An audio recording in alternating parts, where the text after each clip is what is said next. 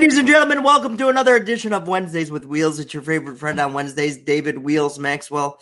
Uh, listen, before we get started, this episode of the podcast is brought to you by Falenga's Gourmet and Artisan Cotton Candy. This takes cotton candy to a whole new level. We're not just talking cherry and blueberry and the normal flavors you'd get at a Red Wing team or an Amerks team. No, we're talking flavors like Fireball, banana, even pickle.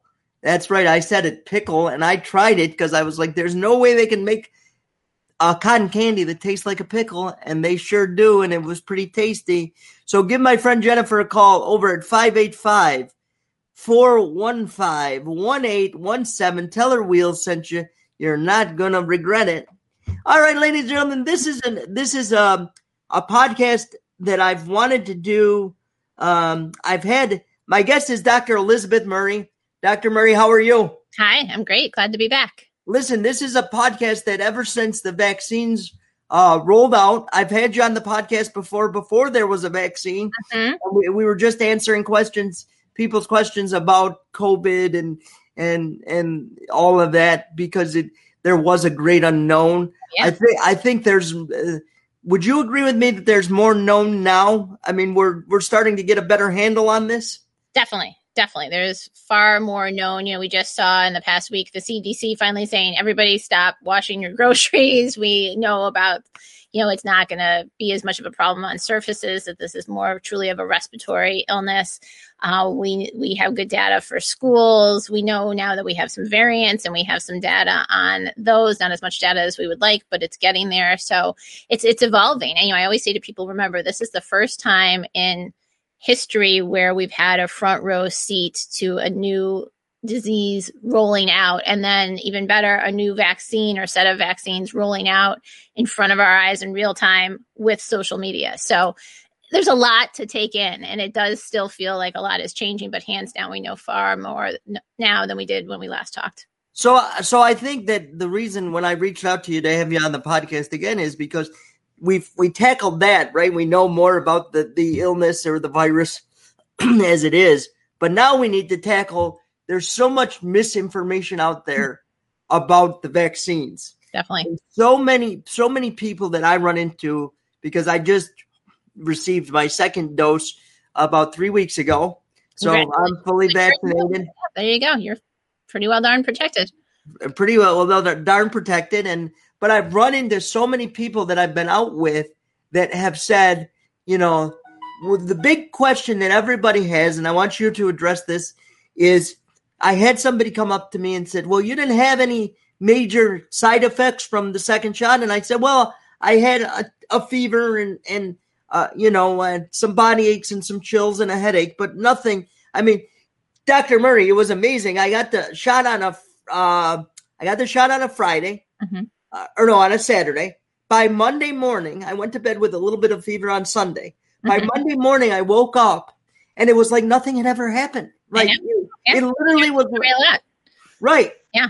So the big thing I keep hearing from people is they think that they're actually injecting you with the live virus. Can you talk to us a little bit that that's not true? That's that, that's not true. So what we have right now is two different types of there's three vaccines, but two different categories of vaccines that have been um, under emergency use authorization in the United States. So there's the Johnson and Johnson, which we know is kind of temporarily on hold, and that's a little bit more like a traditional vaccine. Right. The name is called a virus vector vaccine. So they're taking a, a virus and kind of dismantling it and, and helping it get to the right places in your body. But then the newer thing, or something that's been in development for a long time, but is now working very well is the mRNA vaccines. And so it doesn't actually contain any part of the virus, live or otherwise, other than just like a little spike protein. So, you know, it, the regular vaccines I kind of describe as it's as if your body's being shown a picture. So, you know, you can't talk to a picture, really interact with a picture, but if you see the the person in that picture in real life, then you're going to recognize them. And that's kind of how the vaccines work. What the mRNA vaccines are doing is they're teaching your body to recognize like half a face or an eyeball, like one very specific part of uh, the virus. And luckily, so far with the variants, the vaccine still seems to be working pretty well. It's not as perfect as the original strains, but it's pretty darn good here. So, in in any vaccine situation, you're not being injected with live virus, but it's not even close in in these vaccines. Yeah, and then so it's interesting to me because there's so much, you know, there's so much hesitancy. I think it's I think it's getting less and less, right? But would you it's changing, I think, a little bit. Yeah, it's it's ever evolving, I would say. Yes. Uh, is with the Johnson and Johnson putting that on a pause, do you think that's going to give people more confidence or less confidence in these vaccines? I think it's going to kind of split out like everything else about this disease is some people are going to get confident because of it and some people are not and some people are going to use it to spread the rhetoric and some people are going to say, "Hey, wait a minute there was only six cases of a problem and it got them to stop and take pause. This means they're watching the vaccine really closely. You know, if I could kind of give you a little historical perspective, anytime a, a vaccine or a medication for that matter, but especially anytime a vaccine comes out, they're understandably watched very, very closely, even though, you know, many, many thousands of people are tested before it's allowed into the public use. But once it's in the public use, that brings it up to sometimes millions of people who get to use it. So back in the 90s, there was a vaccine that was developed to treat a disease called rotavirus, which a lot of people don't even know about anymore because that vaccine has gone on to be so successful. But when it was, it's a terrible, terrible diarrheal illness that kids get, and some and kids in third world countries die from it and kids in the United States get hospitalized from it and it was just terrible. But they came out with a vaccine and they noticed that there was 12 cases of this unusual side effects that was happening. And so based on those 12 cases, they said, stop, we're not going to, we're going to pause this vaccine. We need to take a look at what's going on. And they went through a process and they figured out what was going on. And now we have a wonderful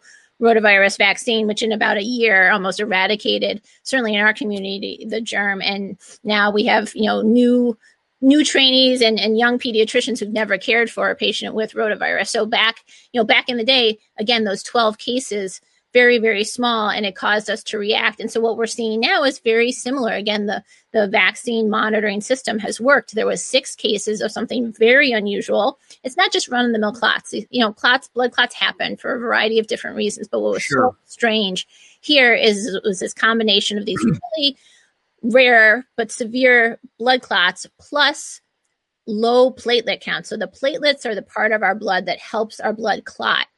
So the fact that people's platelets were really low and they were having these really severe clots is very, very unusual. And one of the major reasons for the pause was what they realized very quickly is that the normal treatment we should be using for people with these types of clots was actually the opposite of what the people experiencing this needed. So they needed to get the word out to emergency medicine doctors like me and other physicians and medical care providers as fast as possible to say, hold on.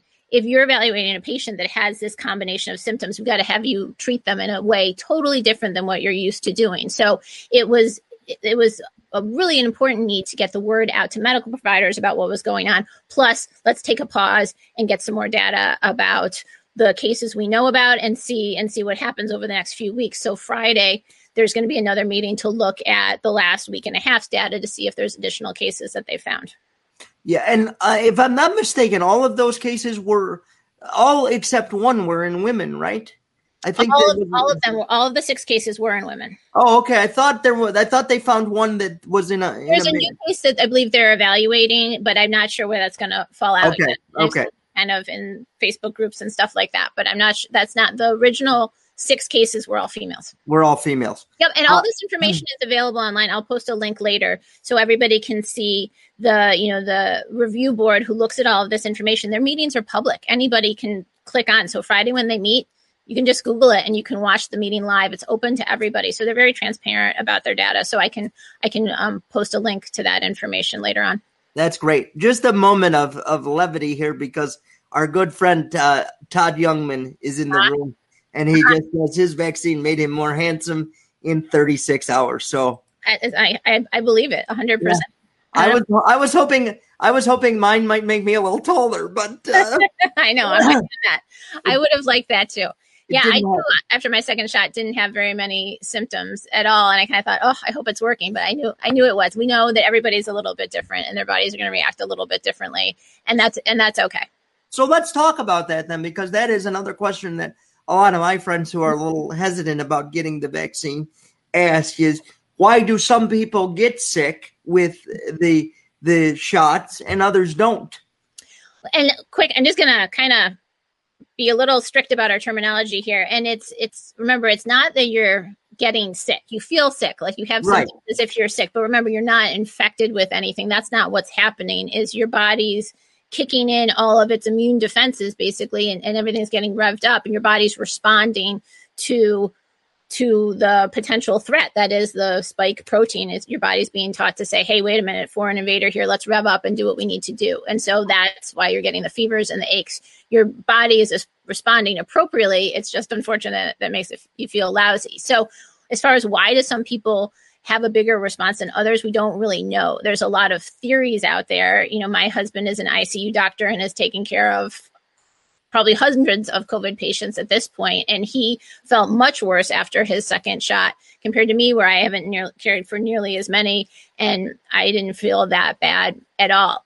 Who knows? We're kind of hearing those stories um, throughout. Some information that looking that younger people are having a little bit more of a robust immune response because they're younger, and that's kind of how their bodies work. But we don't really know yet. But the good news is we don't have any evidence to show that those who are having less side effects or symptoms after the vaccine. We don't have any evidence to show that the vaccine isn't working for them. Right.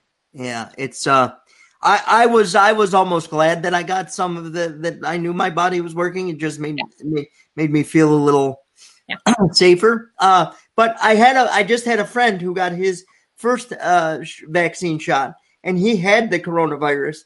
And with his first shot, he he got a temperature and and that is there some do they think there's some correlation with people that have had the coronavirus and then they get the shot is do they have more of an immune response because they've already got the antibodies yeah it's still it's kind of hard to know because there's so many factors at work it kind of depends on when they had their original illness how sick they became with their original illness um, other things about their health. So it certainly is a possibility. I think some of the interesting stuff they're looking at now is for the long haulers, the COVID long haulers. Some seem to be getting better after they get their vaccine, as almost if it's just kind of resetting everything. So we've learned more than we knew before, but boy, there is still a lot. Uh, there's a lot to learn. to learn. Yeah, and COVID shows us time and time again that it is not predictable.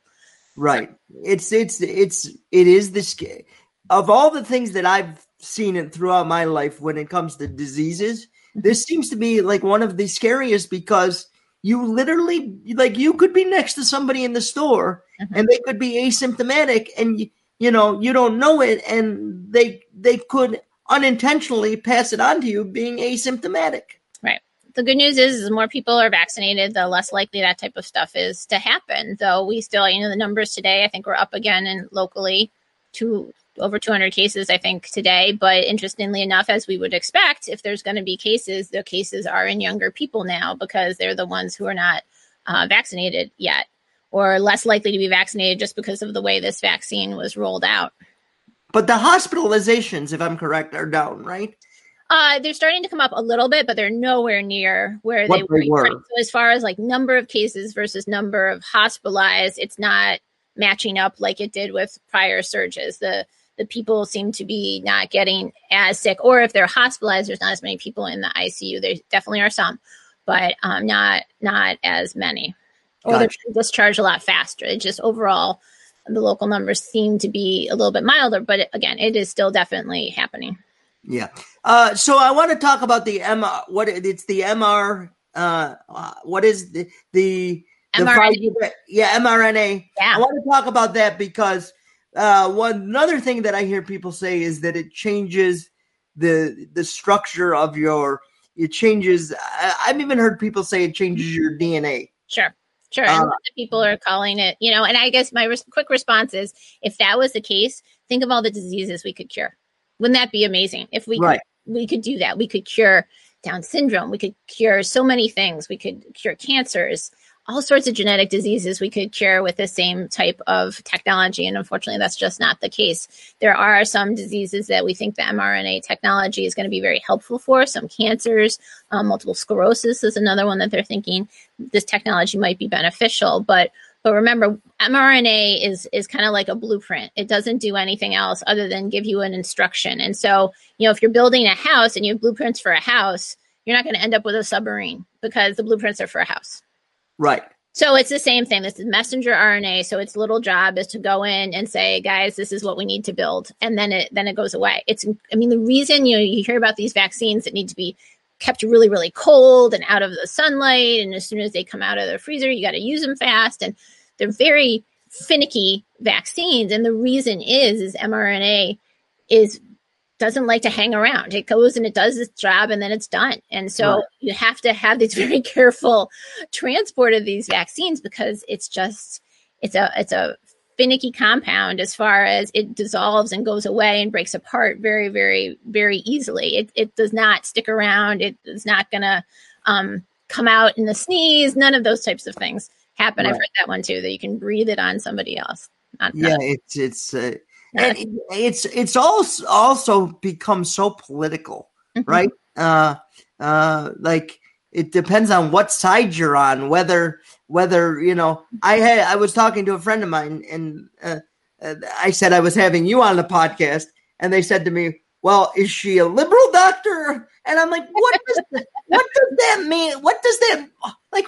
Why does that matter? Right. Science should be what leads us here." Right, exactly. I'm pro patient. I'm pro pro health, pro survival. You know, everyone's entitled to their opinion, but you're not entitled to your own making up of your own facts, right? They are what they are. Now, sure, people can, you know, relate data, report data in ways that maybe sounds more um, hyperbolic than other times, make it sound more dramatic. Um, but you know, we have some great scientists here locally. Remember, Rochester has always been a home of a lot of vaccine creation, and so we're lucky to have that going uh, on here as well. But, you know, throughout the nation, throughout the world, there's a lot of scientists who have been looking at these types of germs for a long time. And we're lucky enough to be able to benefit from their expertise moving forward. Mm-hmm. And again, I just, you know, it is it is so disheartening to me to see some of the rhetoric, the people going after Dr. Mendoza right now is just is cruel and it's ridiculous and it's nonsensical. Um, and it, it just doesn't it doesn't help. It's not going to get us out of this. Right. We know from other diseases what needs to happen, and nobody likes it. I'm as sick of it as everybody else. I don't want to be having to wear a mask. I don't. I you know, I don't want to be seeing sick patients. I don't want to have kids admitted with this post COVID inflammatory disease that we're seeing in kids. Well, I want it, I want it to stop too. But pretending it's not a disease that we need to care about is not the way to make it go away. Ignoring it doesn't make it go away. It just will make it rise up. Right. I want I want to get to some of the questions here in the chat. Uh, can you see them? Yes. Okay. So yeah. I'm going to pull up uh, answer Paula's questions. I know I'm going to pull up Paula's first. Yep. And Paula asked in a year when we have to get the booster. Uh, I believe she's asking, will we have to get the the the one that we originally got? And right. uh, so, can you answer that? Uh, it's a great question. And actually, on Thursday nights, I do a uh, Instagram live every Thursday with Dr. Christina Johns. She's a peds emergency medicine doctor friend of mine. And then sometimes we have um, a, a, man named Rob Swanda, who's a Cornell uh, mRNA biologist, uh, who is just delightful and wonderful. I encourage everybody to find his videos on um, YouTube and Instagram and stuff. He does these two minute videos explaining all this stuff because this is his wheelhouse. This is what he studies mRNA sure. technology. And so we asked him that very same question. And the kind of the answer is we don't know right now, but at a theoretical level, the the Pfizer and the Moderna vaccine work in the same way. So at a theoretical level, it doesn't we doubt that it'll matter. You can't cross streams and go from a Johnson and Johnson to another one that might not necessarily um, give you the same thing. But if you kind of think about the flu shots that we get every year, now they are reformulated to go against the strains that we believe are going to be causing the flu. But there's different brands, there's different kind of versions of them, and it doesn't matter from year to year which flu shot you get. So my guess, my guess is when it comes to the class of vaccine, it probably will not matter, but jury's still out on that. Now, can you uh do you see the one? It's like I think it's the third comment down.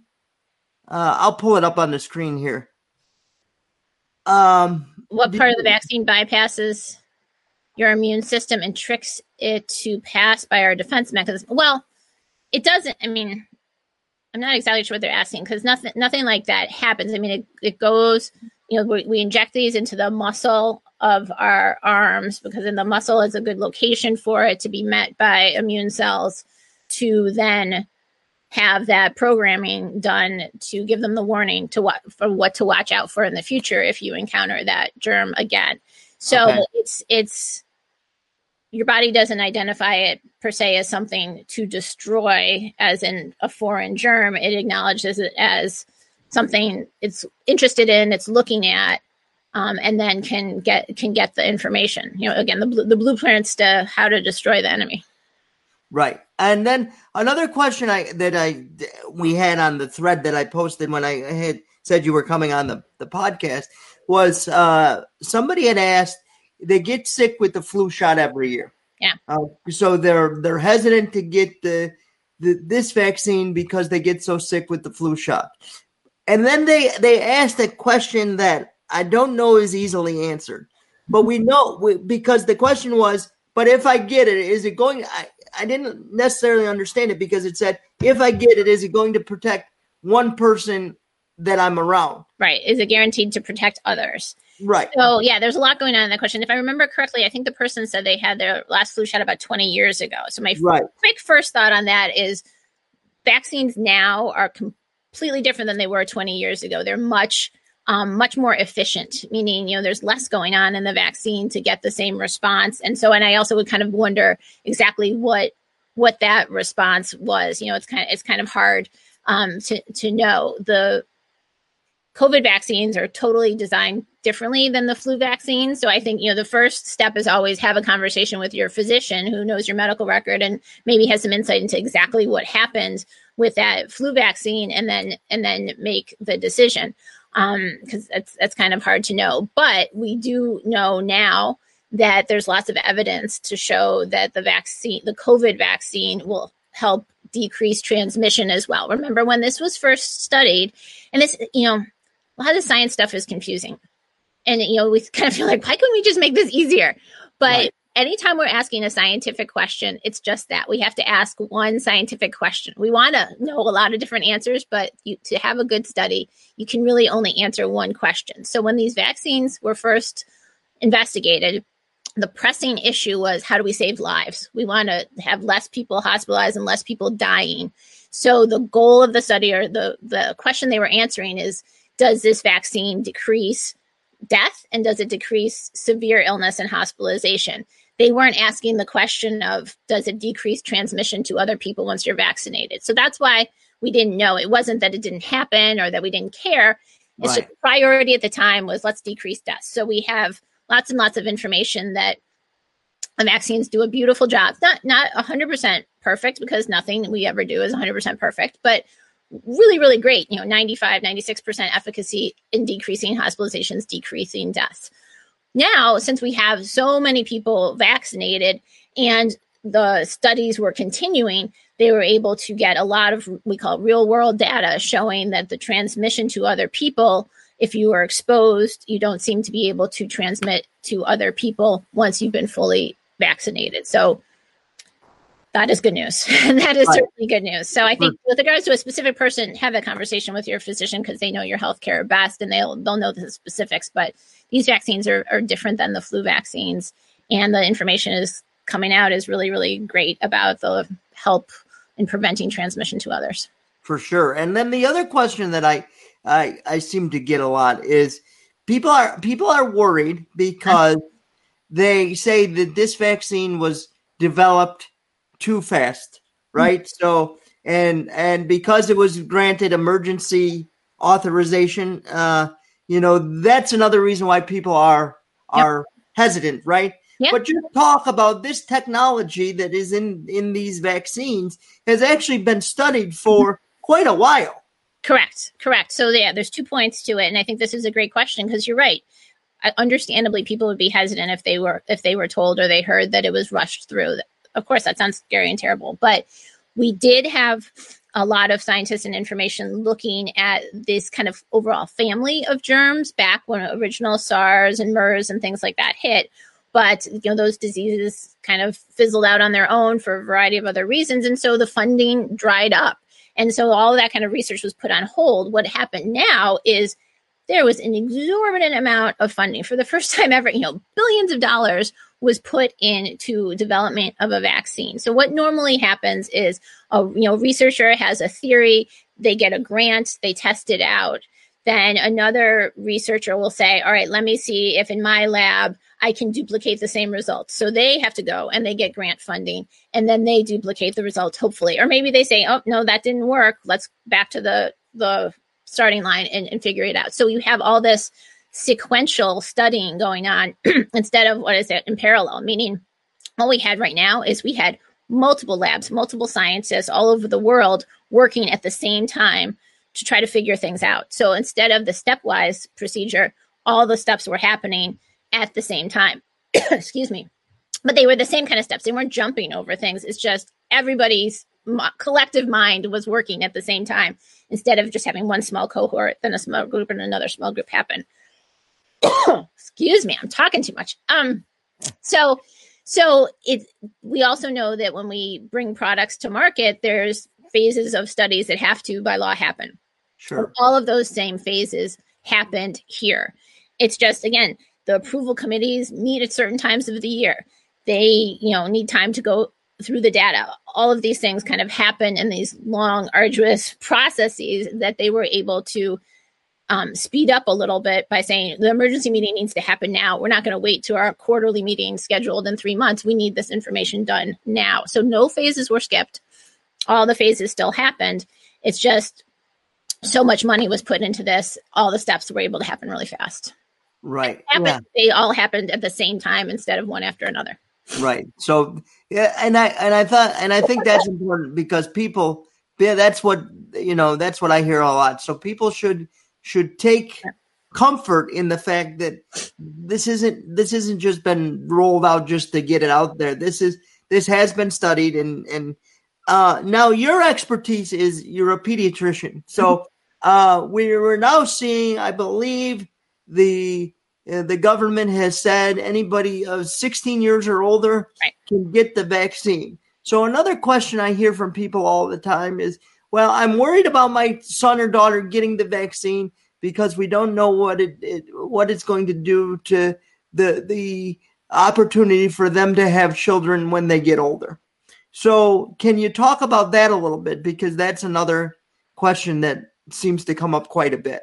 Yeah, and so you know, there's there's quickly there's just no reason to think it would do anything like that because again, we're, we're giving people's body the knowledge to identify this special little protein on the co- the coronavirus germ, and and that's it. And you know, I think where these theories started is because there are a couple of the building blocks of this spike protein can be found in, I believe it's placental proteins as well. And so somebody said, oh, well, it's going to cause miscarriages. But none of that ever happened. And if you look at, you know, people or women especially who have had um, coronavirus, many have gone on to be pregnant. Many have gone on to carry pregnancies and, and not have uh, problems. Now, granted, anytime you are critically ill with any illness that could cause a miscarriage, and so I, there have been some of those cases along the way. But it just, you know, if if this concern about this spike protein in your body having a response to it was happening, then your body would be uh, responded for the people who had COVID. And we, and we just didn't see that. So, you know, the instructions here from the vaccine are, again, that very, very specific instruction. And then once it delivers its instructions, it dissolves and goes away. So, we know we know enough about reproduction and, and how how that whole system works and there's just not there's not an overlap there's not there's i think there's four ingredients in these vaccines there's not there's not a lot to them you know, there's sugar and there's fat, um, and to help kind of stabilize the vaccine. And then, you know, the mRNA is in there as well. So they're very simplistic, beautifully simplistic vaccines. Um, so I think, you know, I, I hear the concerns. I can, I think we've figured out kind of how the rumors got started and where that came from.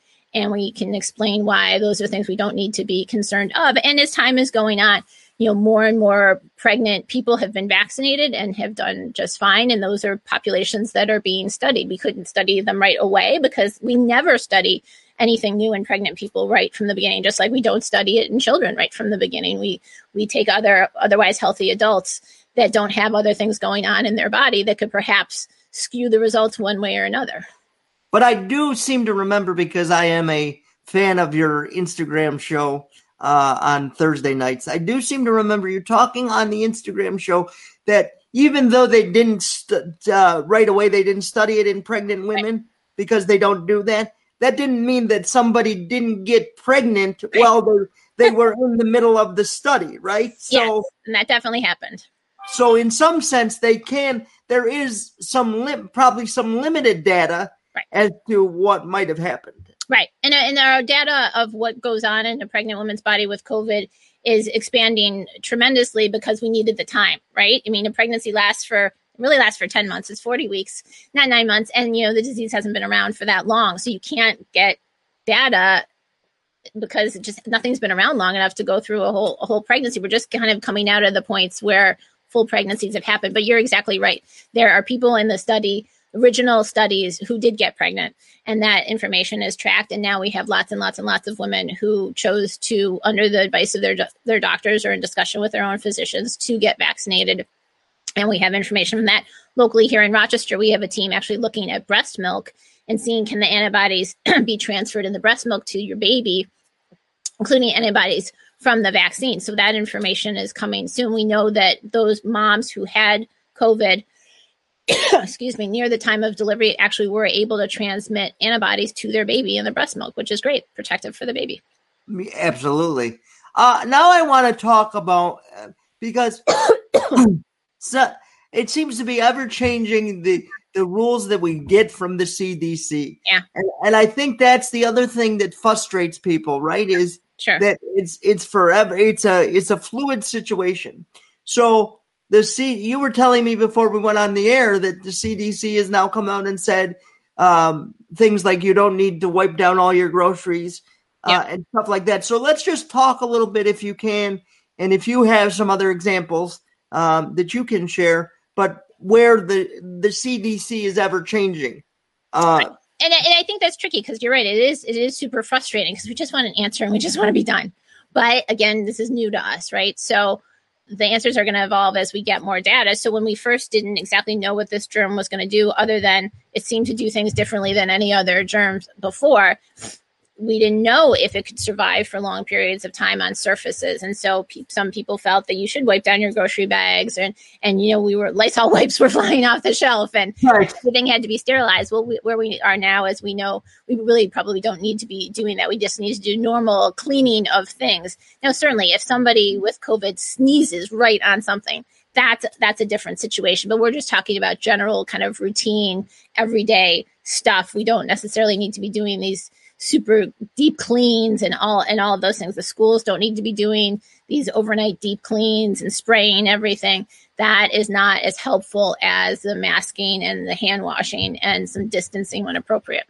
Yeah. So the, as a pedi- as a pediatrician, mm-hmm. uh, I'm interested to know um, because now they've said family brought me water. there you go, a little water. Take a sip. Um, and but this the now they're they're taking the distance in schools, right? It was six feet, and now they're saying that we can go to three feet for right. for the schools. So, what is your opinion on that? And t- talk to me a little bit about how you're easing parents' fears uh, when they hear that the distance is is changing, and they might be saying, "Well, why is it changing now?" Because for over a year now, we've been told we have to stay six feet apart. Well, so now that we've had enough kids in school in different parts of the country, in different types of schools, different ages, you know, in different communities with r- different rates of disease, you know, we're able to say that kids in school are actually doing a really good job of following the masking and following the hand washing and, you know, keeping kind of their own space a little bit. Um, the World Health Organization was always kind of saying that maybe three feet was going to be fine, but we wanted to have some we, not me, the the global we, right? We wanted to have right. some data um, to to show that. And it seems like time and time again, as long as the masking and the hand washing and, and some amount of distancing is happening and people are being smart, you know, when kids are eating lunch, maybe they're a little bit farther apart. But you know, if they're masked and they're doing work, then they can be closer together. Especially as we get into warmer weather, it can have windows open, have better ventilation. Those things are going to be helpful. So you know, I think for the most part, we've been able to show that schools have been doing a great job. But there's a lot of kind of caveats to it, right? If a community has a really high rate of infection, for the most part, schools are still not the place where the disease is spreading, but it can happen. And the greater the spread is in a community, it's going to trickle over into our schools. The trick here now, of course, again, as I was saying, COVID, the only thing consistent is that it's not consistent. Now we have these variants coming up, and we know that these variants don't necessarily make people more sick, but they're easier to transmit. And so it's a tough spot that that the public health people are in right now because as these variants start to spread and come into communities, gosh, you know, all of our data is likely before the variants uh, arrived or only had some of the variants. As we get more variants that are more transmissible, do we have to to back off on that a little bit? Jury's still out on that, but I think the key points. What the one thing we know, the key points are the masking and hand washing, and and making smart choices about your activities is beneficial and has definitely helped and kept schools for the most part relatively safe. Here's a great question, and I'm going to put it up on the screen, but I, I don't think it'll show the whole question because it, it cuts some of it off. So I'll, I'm going to I'm going to summarize, but I'm going to put it up on the screen. Uh, yesterday, my mom and I were at uh, Rochester Regional Health out in Henrietta mm-hmm. uh, because I had to go see the doctor for uh, nothing COVID related, but uh, I had to go see the doctor. And when we walked in, we were wearing our cloth masks. Hmm. Uh, and uh, they, the lady, the receptionist, had us said, "I have to give you uh, a different mask," and gave us two of their masks because they weren't they weren't allowing people to use the cloth mask. So, do you know what has changed with that? And and are the cloth masks not as good? I um my husband is a physician in that system. So I just texted him to say, do you have, do you know why this is? Cause I, I don't know. I mean, the surgical masks are a little bit more consistent and, you know, they know it's a new mask that has been cared for versus the mask you're wearing in that maybe is not being washed or, or uh, maybe not fitting appropriately. I, I honestly, I do not know what that, what that is about other than, you know, surgical, those surgical masks are consistently um, a little bit better. They, you know, yeah. they're, what they're designed for. They can mold to your face. They, they just are consistently a little bit better. But specifically, why they're doing that, I don't know. We'll see if he uh, texts me back during our show. If not, yeah, that, that, and I'll post it. I'll let you know. That's a great question. I had not heard that actually, so I don't know. I think it was. I think it was something that they had just started because even the receptionist said well, that's what we're doing this week. Who knows what we'll be doing and next week? And that's and that is frustrating because yeah, the rules are changing. And can you travel? And do you need to be tested? And all that kind of stuff. So yeah, yeah. I, I, hear the frustration there. Yeah. So uh, I also want to talk about because the CDC has said now that uh, you if if you're fully vaccinated. And uh, and if I'm wrong on this, please uh, again because this is where the confusion comes in but I believe the CDC said if you're fully vaccinated, you can actually be around people that aren't aren't vaccinated, right? As yes. as long as they're not sh- as long as you or them are not showing symptoms. Right. So it's still we're in that risk mitigation phase, meaning we know that nothing we do is going to be 100% risk free if we're going to interact with the world, right? So there's always going to be some amount of risk, but we can be smart and calculate our risks. And so if you are vaccinated and you want to see somebody who is not vaccinated, the risk to you is probably relatively low. Uh, you know, you have to make that decision of, you know, what other health conditions do you have? What other health conditions does the other person have? You know, if they have no symptoms and you've been vaccinated for a while, the chance of you having asymptomatic asymptomatic COVID is probably pretty low. And so therefore it is safe. It's not a great idea, though, to gather a bunch of unvaccinated people and a bunch of vaccinated people together. It's not, you know, if 10 people are vaccinated and 10 people are unvaccinated, it's not a, a one to one thing. It's, you know, the grandparents can go visit the grandkids who all live in one household together. Don't bring all the cousins over to one party and gather them just because the grandparents are vaccinated, because then you're bringing people from a bunch of households together. So it's really meant to be kind of a, a minimal, you're still minimizing the amount of contact between, for the most part, the issue is between the unvaccinated people to help keep them safe. But yes, mm-hmm. if you're vaccinated, you want to go see a friend, you want to go out to dinner, um, you want to engage with some unvaccinated people that especially if they all live in one household yes that's, that's something that can be done now here here's another great question um, because and I, I, and as a pediatrician i think you're you're well suited to answer this uh, uh, i hear from a lot of parents or see on my newsfeed from a lot of parents how come the elementary school kids can go back uh, full time mm-hmm. but the the middle school and high school kids, they're still keeping them, you know, to a couple days a week. Right. Uh, can you talk about the, the, thinking behind that? I mean, I think I know why, but you know, I, I, think you would have a better understanding of that. And can so can you shed some light on as yeah. to what the thinking is on that? Yep. So a couple parts to that answer. One is that once you're about 12 or 13, you act much more like an adult as far as how COVID impacts you and how you spread COVID and things like that the younger children are still consistently having the milder cases and the less the less spread.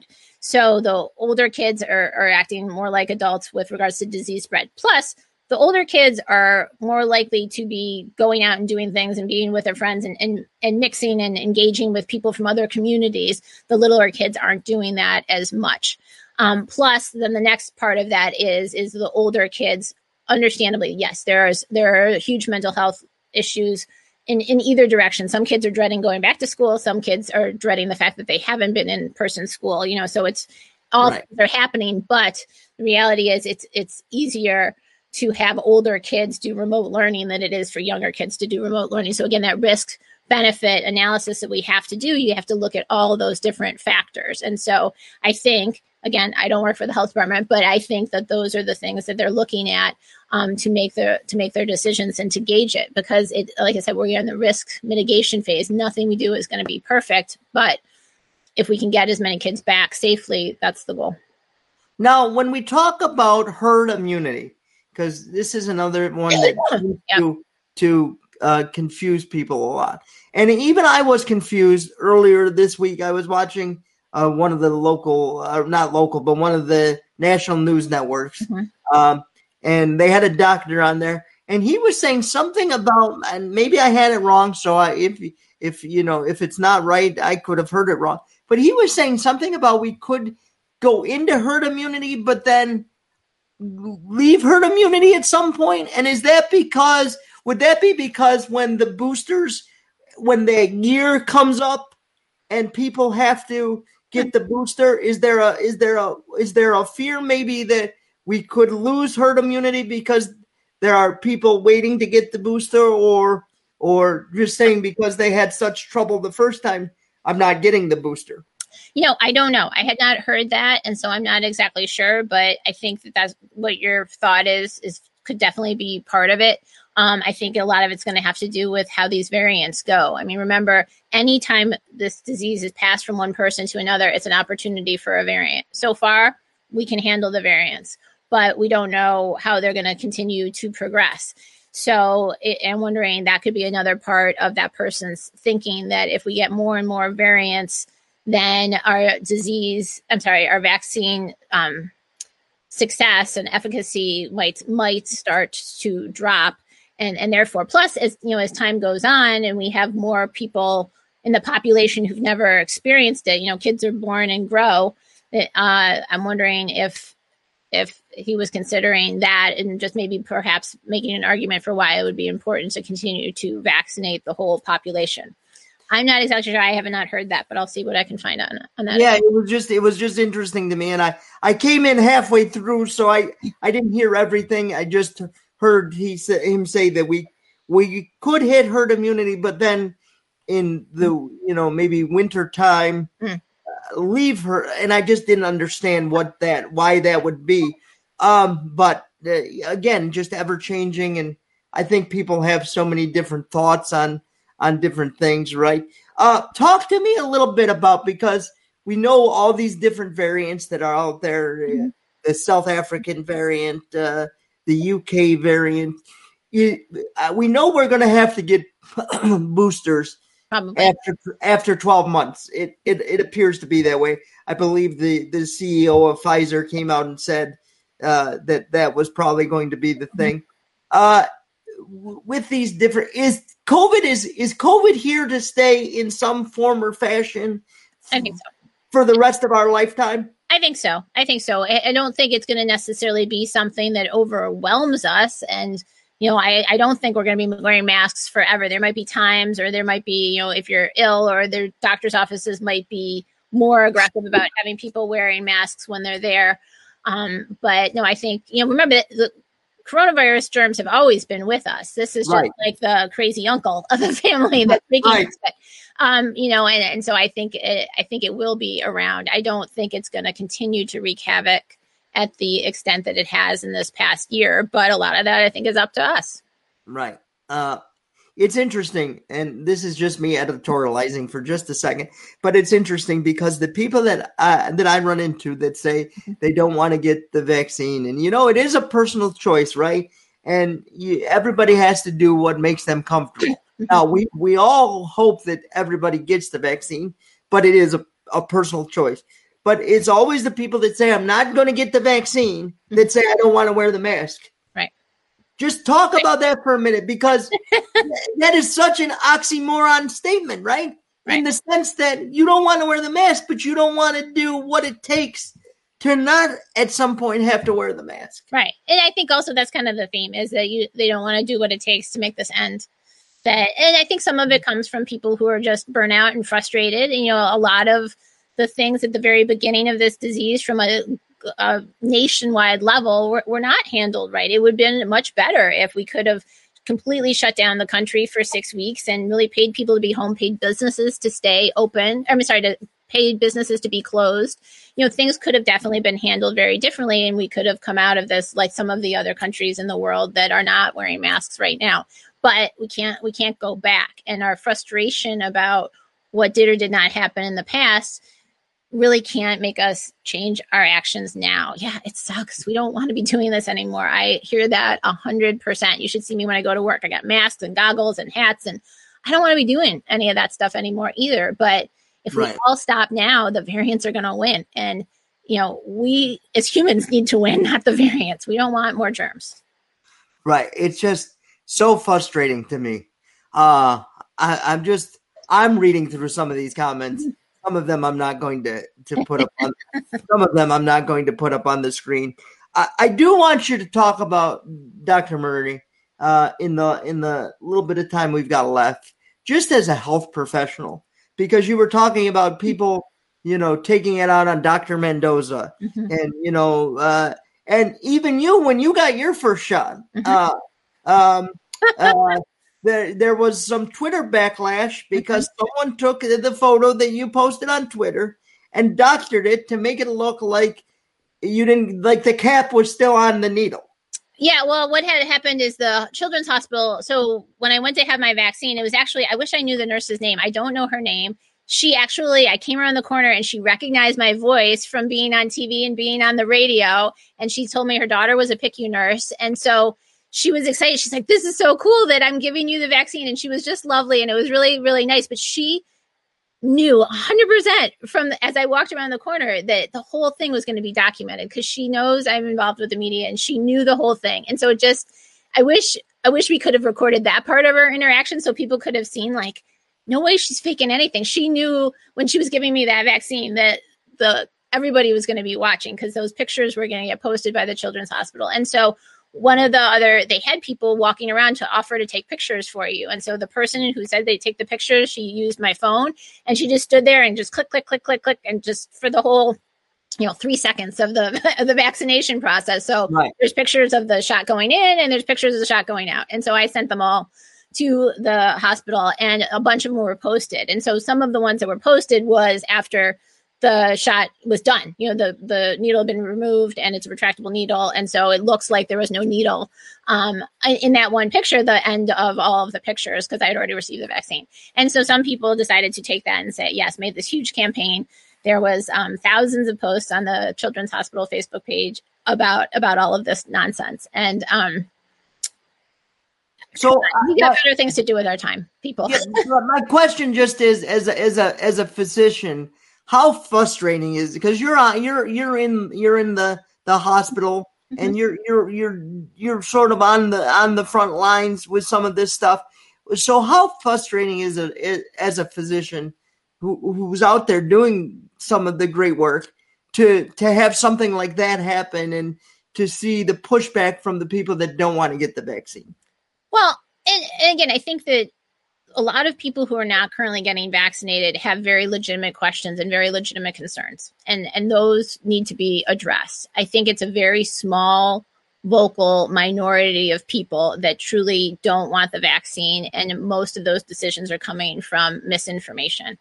Um, and that and that is super frustrating to me. You know i mentioned my husband is a, an icu doctor and he does he's a lung doctor and an ICU doctor. I mean, so there was periods of time where he was gone or when he came home, he would go right into our bedroom. I was in the guest bedroom, you know, and we didn't we didn't see him and um he had to this was covered by the media he had to admit one of his colleagues to the icu uh, lots of lots and lots and lots of my colleagues have had those same experiences with they're admitting their own colleagues especially early on who became sick um, mm. Seen so many people just die and have catastrophic catastrophic diseases and be hospitalized for so many months and even those who lived still need so much physical therapy and, and, rehabilitation and just still are so devastated by the disease even though yes they made it through they're alive but there's so much that has happened to them um, and to think that we're making it up or that we want glamour or grandiose stuff it just it, it blows my mind. And I, you know, it's nice that people have the free time to to do that, but it's not helping anybody. It's not where we need to spend our energy. And I sure. think there's a lot of noise. And it's just it's noise that we try to ignore. I know I know there's lots of really great people doing really great work from our housekeepers up to our surgeons to everybody in the hospital. You know, it's a huge effort and lots and lots and lots of people's lives will never be the same um, because of loss of loved ones, because of what they've seen at work, um, because of a whole variety of different things, because of this pandemic. And anything we can do to get out of it, the faster the better, I think. Sure. It's interesting because I had a friend of mine whose uh, whose uh, daughter is a is a nurse and was working with COVID patients, and she said to her mother, "I hope you never have to see mm-hmm. some of the things that I've had to uh, witness mm-hmm. throughout this last year. So uh, it's going. It's going. What What do you think the mental toll is going to be on the the um, community, the the doctors and the nurses that have been working on this so long? There's gonna there there's gonna be so, there's got to be a toll that it's taken on on on on them as well. Mm-hmm. Yeah, no, I mean, and there definitely is. You know, we still are, are taking care of adults in the pediatric emergency department to help out our adult colleagues because the adult EDs are still overwhelmed. And, and again, and you hit the nail on the head with people have seen things that they never anticipated and that just it went on for so long. Um, you know, doctors have never done a good job of taking care of themselves. You know, we know that mental health conditions happen to everybody and anybody. And, you know, there's still this great stigma in so many careers um, when it comes to depression or anxiety, and that you know what these people have experienced is is very real trauma. And, yeah. and I, you know, the, the exact toll, I don't, I don't think we know, but uh, there is many, many, many people who are in the healthcare profession. And again, it, it's, I'm including the transporters, the housekeepers, the respiratory therapist. I mean, everybody involved in, in the clinical situation, um, will be changed. Yeah. It's, uh, and just to see the the amount of nurses and doctors that were retired that came back because they saw a need mm-hmm. to help out is amazing to me. There is one question that I got here, and I'm going to try to paraphrase it. I'm going to throw it up on the screen, and but I'm going to try and paraphrase it. It's my from my buddy Nick Stevanovic. Mm-hmm. Nick, Nick is saying, why can't they give us a better like people like Dr. Fauci? Mm-hmm uh, give us a better understanding of what what it takes to get back to normal and what what because a lot of times when he's asked questions, it doesn't seem like he wants to go. You know, he doesn't want to put a time frame on something. Yeah. And I think you and I have talked about this throughout this podcast that people just want to know. Right. So I think we, but why is there that hesitancy to say to people, if you all get your shots by July, we'll be able to resume somewhat of a normal yeah. existence? Well, I think part of it is, you know, look at the backlash he faces anytime something changes. You know, people will say, you don't know what you're talking about. Six months ago, you said this, and now you're telling us it's something else. And so I think after time, after, you know, things evolving, because again, this is a new disease and things are changing, you know, you want to give people the right information, but you don't want people to co- keep on saying, you're just changing things or you don't know what you're doing. It's just the, the, the germ changes, the, the experience has changed, the data, the information we have is changing. And so, um, you know, when you have a lot of moving variables, you can say, this is where we think we need to go, but COVID has taught us, well, we got to change our, we got to change our path. We got to do things differently. And when you have so many moving parts of, uh, people or states reducing mask requirements, uh, vaccine rollouts missing huge parts of the population. The world vaccine rollout has been far from um, great. You know, we care a lot about what happens in our own country, but we need to care about what happens in the world because these uh, any of these diseases is you know a, a, airplane ride away. You know, when people check into the emergency department, they still get screened for questions about Ebola because right. still we still have to worry about those diseases coming in. You know, um, right. the there was a patient not that long ago who had malaria. You know, it these diseases still move across the world, and so um, there's so many moving parts. I could I could imagine that he just we don't know exactly what it'll, it'll take, but it's it involves vaccination. It involves um, some doing things differently until we get that disease prevalence way, way, way down.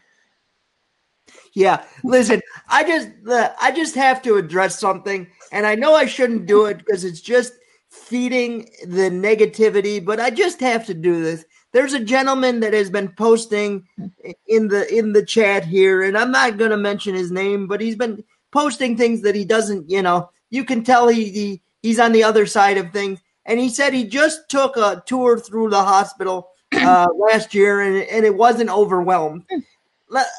Listen i don't know. First of all last year i don't know how you got into the hospital to take a tour because yeah. They weren't they weren't letting people in. Yeah. But uh th- that's just simply wrong. I'm sorry. And if you want to say things like that to fit your narrative, you know, we can't stop you, but that's what that's why I did this podcast was because of comments like that that that are feeding the narrative that this isn't something we need to worry about. Yeah. And it, it it just frustrates me yeah. And and and you and I both know we talked before the podcast about not not feeding the trolls, right?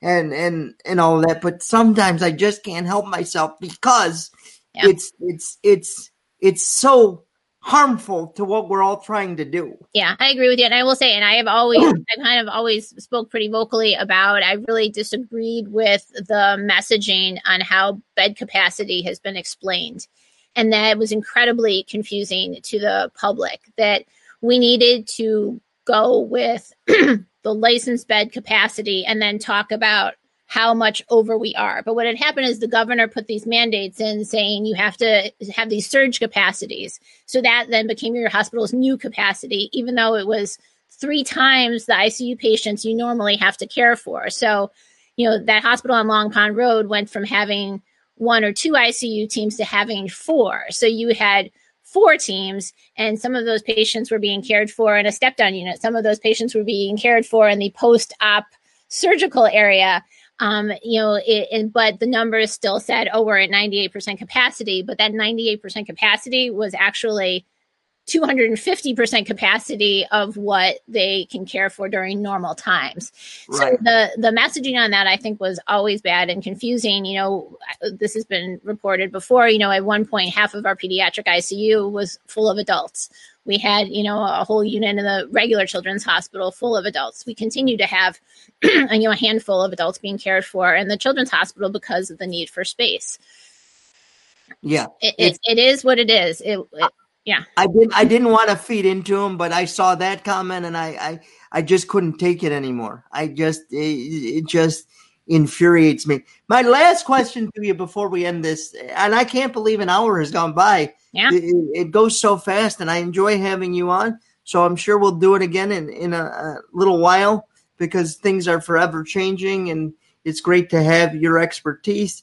Uh, but my last question to you would be as a physician mm-hmm. uh, and uh, what do you think what do you think it's going if you if you could just talk to all of us that are in the chat mm-hmm. and if people had some some reservations about getting the vaccine uh, what what would you what is the best way to start educating people because i think that's the part that is now where we're suffering the most mm-hmm. the lack of education right so how do we step up our education to help people understand that what they're putting in their body is not harmful? Yeah so i mean fear is a powerful motivation of action right? I think you've heard me say that in our last podcast i probably said that. I say that a lot. Fear is a powerful motivation of action and once you hear a scary story it's really hard to overcome. And so that's why we always need to be getting our healthcare information from the healthcare providers that know us best. Facebook groups are not a great place to guarantee the transmission of factual information. It's a great place to guarantee some scary information is going to be shared. And sometimes it's done in a way that sounds pretty darn convincing. But at the end of the day, you, you know, you don't, I, I, nobody's going to ask me how to fix a broken sink or toilet. I'm not a plumber. You don't want me doing that, right? right. I can right. I can share my opinions, and I watched this old house once, and I can give you some opinions on it. you don't want my advice in that. Um, you know, so talk to the people that know your health best, your your medical care best, the healthcare providers that you have the relationship with. They will answer your questions. You know, if you already have that trusting relationship, or you know, if it's your kid's pediatrician, you've chosen them to care for your child you should be able to have a good conversation with them about all of the questions that you have so turn turn to the people that are your medical providers turn to the the websites and the the um, non non rhetoric based um, information sources. People can say the cdc is um, giving wrong information. You know I, I, can't i can't help people through that if that's what they choose to believe. But i think just go go to the medical providers that you know best uh, that know your health best, and they will give you the best information that they have available to them to help you make your decisions. Right, because while social media can be a great tool, right, because it allows us to do things like this mm-hmm. and like the show that you do on Thursdays. By the way, give a plug. What's the name of that show on on Thursdays on Instagram, and how can people find it? So we broadcast it from um, Dr. Christina Johns' Instagram channel. So it's Dear Dr. Christina, and it's at nine o'clock on Thursday nights, nine o'clock Eastern time. Um, but I think if you look at my Instagram channel, it'll come up that I'm live as well. Yeah. We don't really so, have a name. We used to call it, yeah, I'd worry about that because when we started it like almost two years ago, it was to talk about kind of news stories about medicine and how, you know, one week wine is healthy and the next week wine's not healthy and why do the studies keep changing? And right. We're both pediatric emergency medicine doctors, so it was going to be kind of like parenting and kids' health stuff. And then COVID hit and it rapidly became all things COVID all the time yeah. So check that out because they get a lot of good information on there. Uh, very informational, and uh, uh you usually have three three uh, you, yourself and Doctor the other doctor, and then a friend of yours who's a is he a researcher? You said? Yeah, he's a, he's at Cornell. He's a, a, PhD candidate, and his area of research is messenger RNA. So he knows his stuff, and that's why he's been so helpful to discuss with the vaccines coming out and understanding that whole process. Absolutely. So check that show out because it's great. Um, and Dr. Murray, and we've come to the end of another great podcast. Thank you so much. And now that we're both vaccinated, we should uh, we should get together for dinner. That would be awesome. We yeah. should get together for dinner and too. So and uh, and uh, it would be great to see you. And ladies and gentlemen, this has been another edition of Wednesdays with Wheels. I hope you learned some great stuff. I hope you, uh, and for the people that were, uh, the one gentleman that was in here being pretty negative, you know, I hope you enjoyed your hour of being negative. Uh, you know, whatever, whatever makes you happy, I guess. Uh, but thank you for another great episode of Wednesdays with Wheels. We will be back next week with another great guest. Dr. Murray, thank you so much. Ladies and gentlemen, we'll see you next week. Bye-bye. Bye. And we are